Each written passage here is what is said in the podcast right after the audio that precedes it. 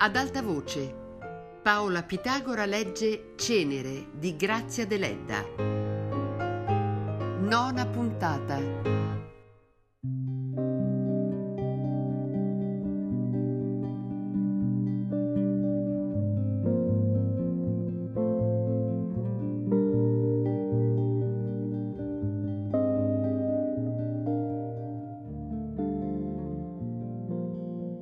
Chiusa la valigia, Anani andò a congedarsi dai vicini di casa, cominciando da Maestro Pane.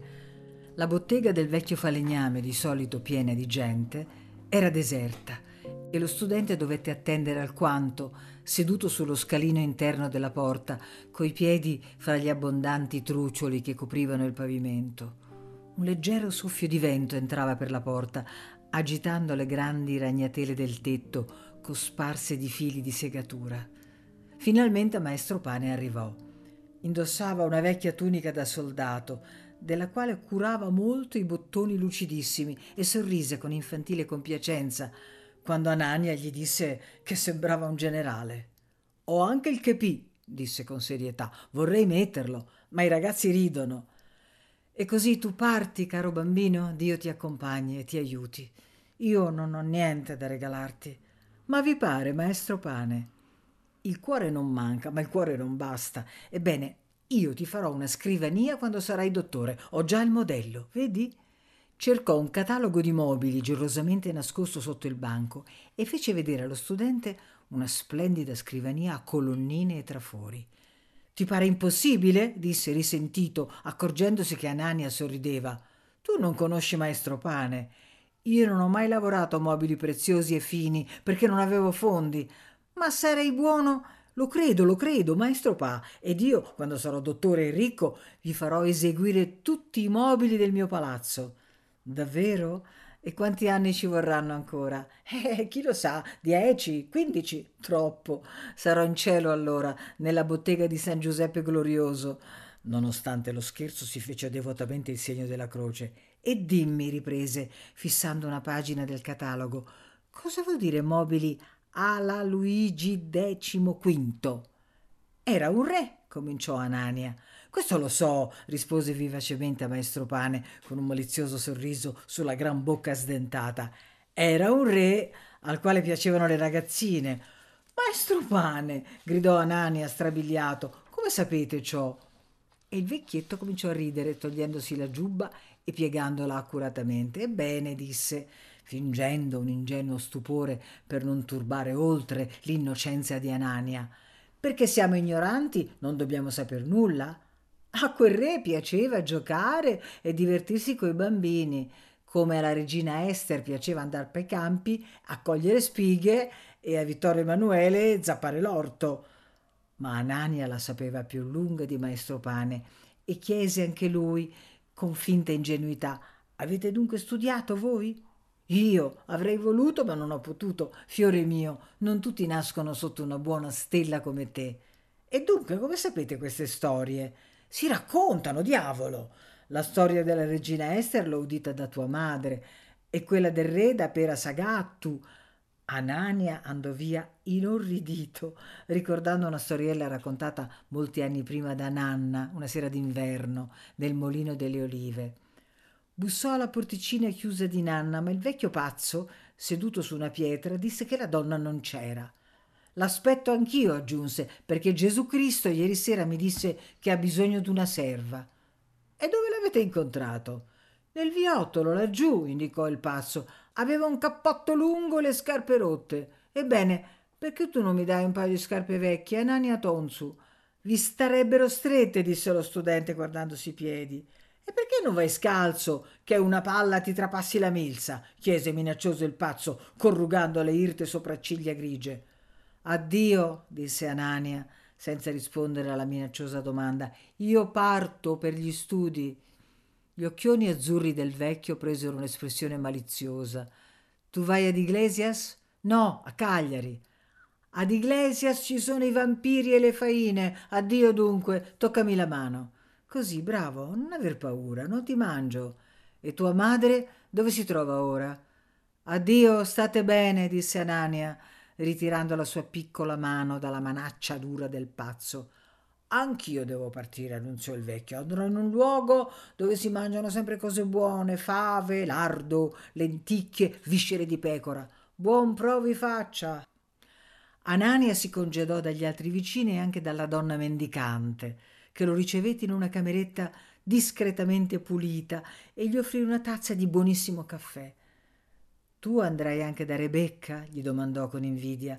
Quella stupida si è data a mendicare adesso. Non è una vergogna una ragazza come lei, diglielo dunque. È piagata, può appena camminare. No, è guarita. Cosa guardi lassù? È una falce da mietitore. Perché sta appesa sulla porta? Per il vampiro, che quando penetra di notte nella camera si ferma a contare i denti della falce e siccome non arriva che al sette, ricomincia sempre, così arriva l'alba. E appena vede la luce, il vampiro fugge. Eh, ridi, eppure è vero. Che Dio ti benedica, disse poi la mendicante, accompagnandolo fin sulla strada. Buon viaggio e fa onore al vicinato.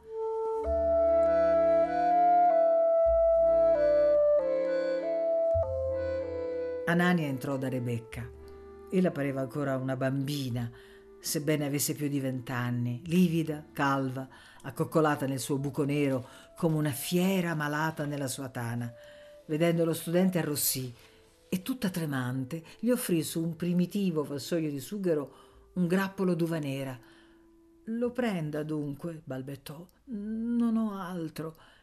E dammi dunque del tuo, esclamò Anania, strappando un acino dal grappolo. Non ne sono degna. Io non sono Margherita Carboni, sono una povera immondezza, rispose animandosi la fanciulla. Lo prenda dunque questo grappolo, è pulito, io non l'ho neppure toccato, me lo portò zio Pera Sagattu.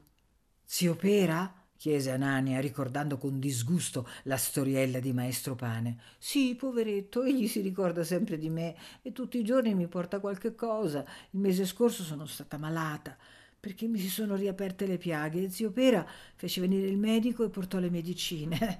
egli fa per me ciò che farebbe mio padre se... Ma egli mi ha abbandonata. Basta, disse poi Rebecca accorgendosi di aver toccato un tasto doloroso per Anania. Lei dunque non vuole il grappolo, è pulito però. E dallo qui, ma dove lo metto? Aspetta, lo avvolgo in questo giornale. Io dunque parto, sai, vado a Cagliari per gli studi. Arrivederci, sta bene e curati. Addio, disse ella con gli occhi pieni di lacrime. Anch'io vorrei partire.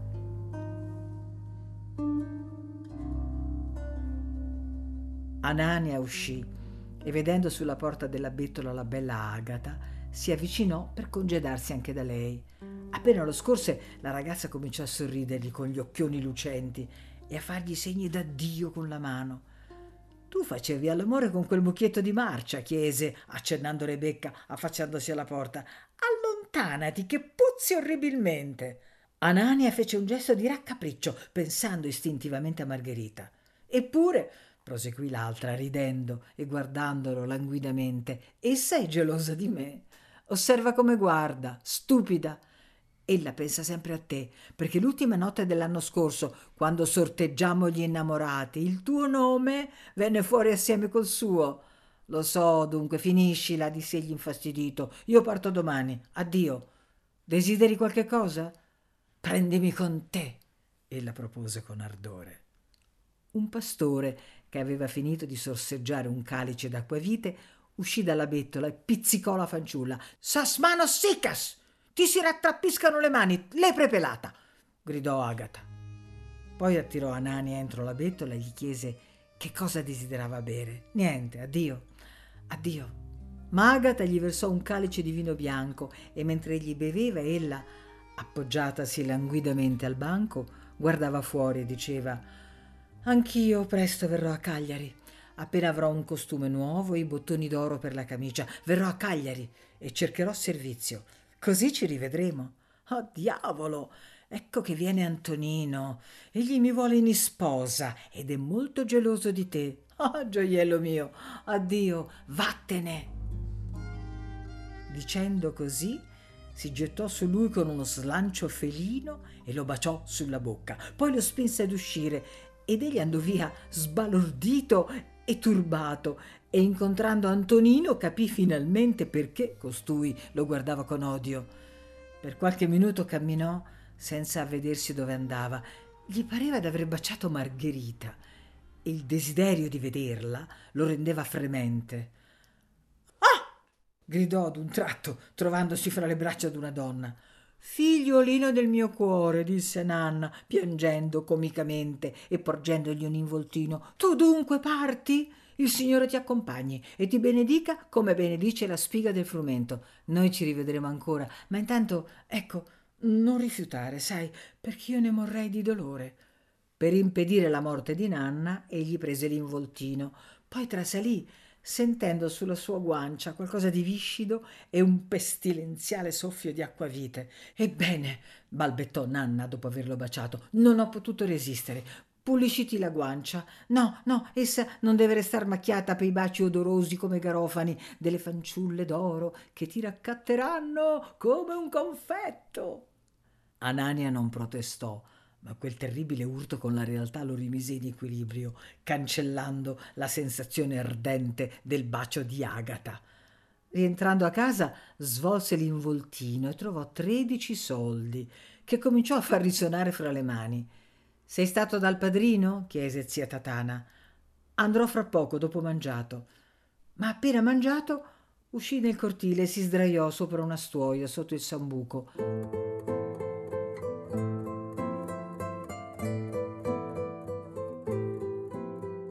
L'aria era tiepida.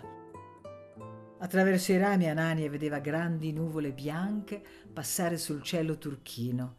Egli guardava e sentiva una dolcezza infinita calare da quelle nuvole. Pareva una pioggia di latte tiepido. Ricordi lontani, erranti e cangianti come le nuvole, gli sfioravano la mente, confusi con le impressioni recenti. Ecco, egli rivede il paesaggio melanconico vigilato dai pini sonori dove suo padre ara la terra per seminare il frumento del padrone. I pini hanno un rombo che pare la voce del mare. Il cielo è profondamente e tristemente azzurro. Anania ricorda due versi. I suoi occhi sono azzurri, vuoti e profondi come il cielo. Gli occhi di Margherita? No, egli offende Margherita pensando così ma intanto è felice di ripetere versi così originali. I suoi occhi sono azzurri, profondi e vuoti come il cielo. Chi passa dietro il pino? Il portalettere dai baffi rossi. Una cornacchia con le ali aperte batte forte il becco sulla fronte del povero uomo. Dum dum dum. Margherita corre ad aprire, prende la lettera rosea a fili verdi e comincia a volare.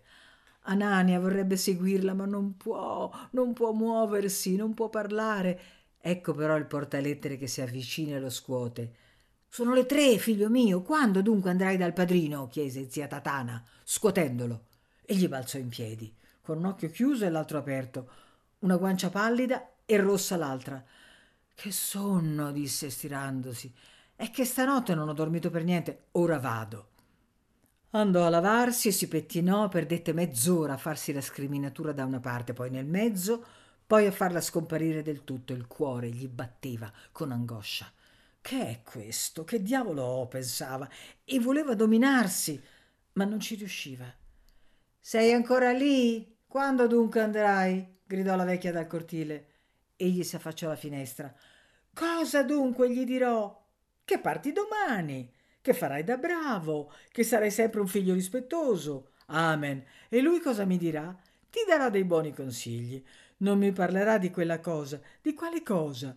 Dei denari, disse egli abbassando la voce e portandosi le mani alla bocca. Oh, benedetto, rispose la vecchia sollevando le braccia. Che c'hai da veder tu? Tu non sai nulla.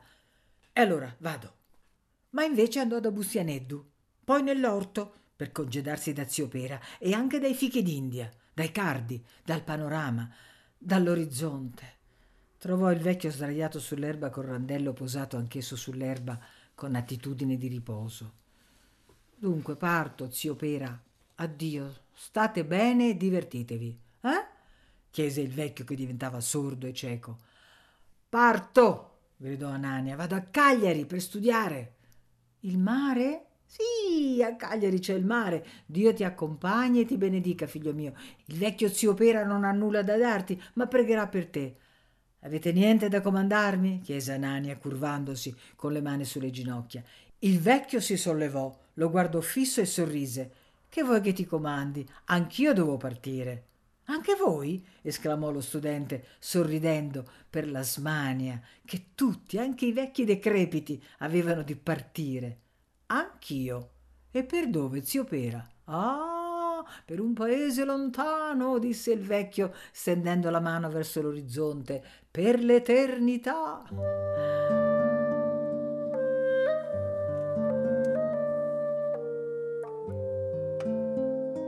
Soltanto sul tardi, dopo essere passato e ripassato sotto le finestre di Margherita, senza poter scorgere la fanciulla, Anania entrò e chiese del padrino. Non c'è nessuno in casa. Se attendi rientreranno fra poco, disse la serva con arroganza. Perché non sei venuto prima? Perché faccio quel che mi pare e piace, disse egli entrando. È giusto, meglio perdere il tempo con quella schifosa d'Agata che venire a riverire i benefattori. Uff! egli sbuffò, appoggiandosi alla finestra dello studio. La serva lo umiliava come in quella notte lontana quando egli con Busti e Neddu erano venuti per chiedere una scodella di brodo. Nulla era cambiato. Egli era sempre un servo, un beneficato. Lagrime di rabbia gli inumidirono gli occhi. Ma io sono un uomo, pensò. Posso rinunziare a tutto, lavorare la terra, fare il soldato, ma non essere vile. Ora me ne vado. E si staccò dalla finestra, ma sfiorando la scrivania già illuminata dalla luna, scorse fra le carte buttate su alla rinfusa una busta rosea a righe verdi il sangue gli salì al capo, le orecchie gli arsero, percosse da una vibrazione metallica. Incoscientemente si curvò e prese la busta. Sì, era quella, squarciata e vuota. Gli parve di toccare la spoglia di una cosa per lui sacra che era stata violata. Tutto, tutto era finito per lui. L'anima sua era vuota e sbranata come quella busta. D'un tratto una viva luce inondò la stanza. Egli vide Margherita entrare ed ebbe appena il tempo di lasciar cadere la busta, ma si accorse che la fanciulla aveva indovinato il suo atto ed una viva vergogna si unì al suo dolore. Buonasera, disse Margherita deponendo il lume sulla scrivania. Ti hanno lasciato al buio. Buonasera, egli mormorò, deciso a spiegarsi e poi fuggire e non lasciarsi vedere mai più. Siedi. Egli la fissava con occhi attoniti. Sì, quella era Margherita, ma in quel momento egli la odiava. Scusa, cominciò a balbettare, non, non, l'ho fatto apposta, non sono un vile io, ma ho veduto quella, quella busta, la toccò col dito, non ho potuto, l'ho guardata. È tua? È mia.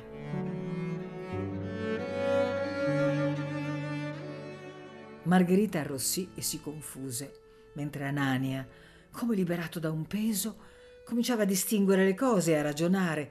Il suo orgoglio offeso dalla vergogna patita, lo consigliava a dire che l'invio del sonetto era stato uno scherzo. Ma Margherita, nel suo vestito da passeggio, con la vita stretta da un nastro verde lucente, era così bella e pura che mentire con lei sarebbe stato come mentire con un angelo. Anania avrebbe voluto spegnere il lume e restare al chiaro di luna, solo con lei e caderle ai piedi e chiamarla coi più dolci nomi, ma non poteva non poteva, sebbene s'accorgesse che anche lei sollevava e abbassava gli occhi con delizioso terrore, in attesa del suo grido d'amore.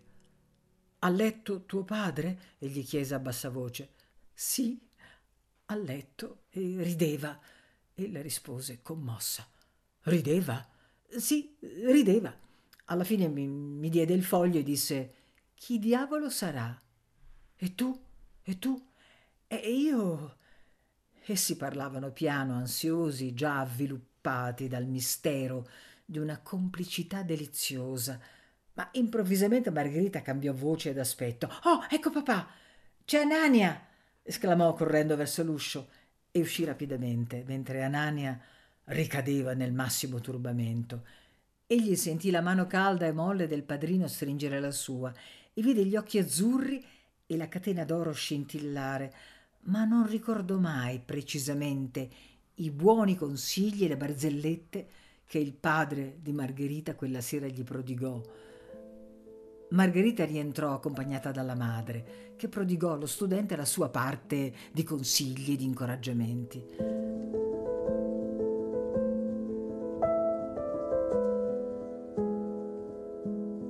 La fanciulla andava e veniva per la stanza, s'era ravviati i capelli in modo civettuolo, lasciando un ciuffetto sulla tempia sinistra e quel che più importa, s'era incipriata. I suoi occhi scintillavano, era bellissima ed Anania la seguiva con uno sguardo delirante, ripensando al bacio di Agata. Come attirata dal fascino di quello sguardo, quando egli andò via, ella lo seguì e lo accompagnò fino al portone. La luna illuminava il cortile come in quella sera lontana, quando la visione altera e pur soave di lei aveva destato nel bimbo la coscienza del dovere. Anche adesso ella appariva altera e soave e camminava leggera, con un fruscio d'ali, pronta a volare. Ed Anania credeva ancora di sognare, di vederla sollevarsi davvero e sparire nell'infinito e di non poterla raggiungere mai più. Il desiderio di stringere la vita sottile, cinta dal nastro lucente, gli dava le vertigini. Non la vedrò più. Cadrò morta appena ella avrà chiuso il portone, pensò, quando giunsero al limite fatale. Margherita tirò il catenaccio, poi si volse e porse la mano allo studente. Era pallidissima.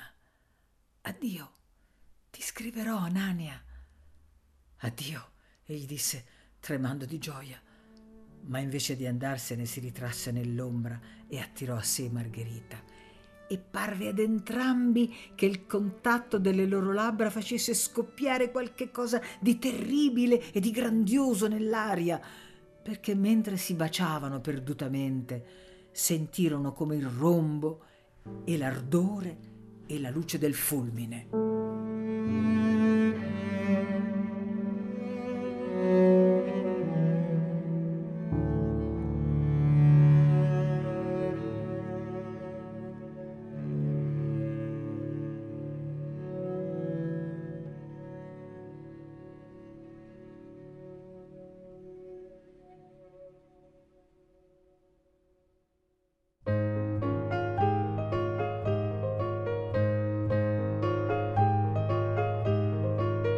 Paola Pitagora ha letto Cenere di Grazia Deledda, a cura di Fabiana Carobolante, con Jacopo De Bertoldi, Luigi Iavarone e Chiara Valerio. Tutte le puntate su Rai Play Radio. Ad alta voce è un programma Rai Radio 3.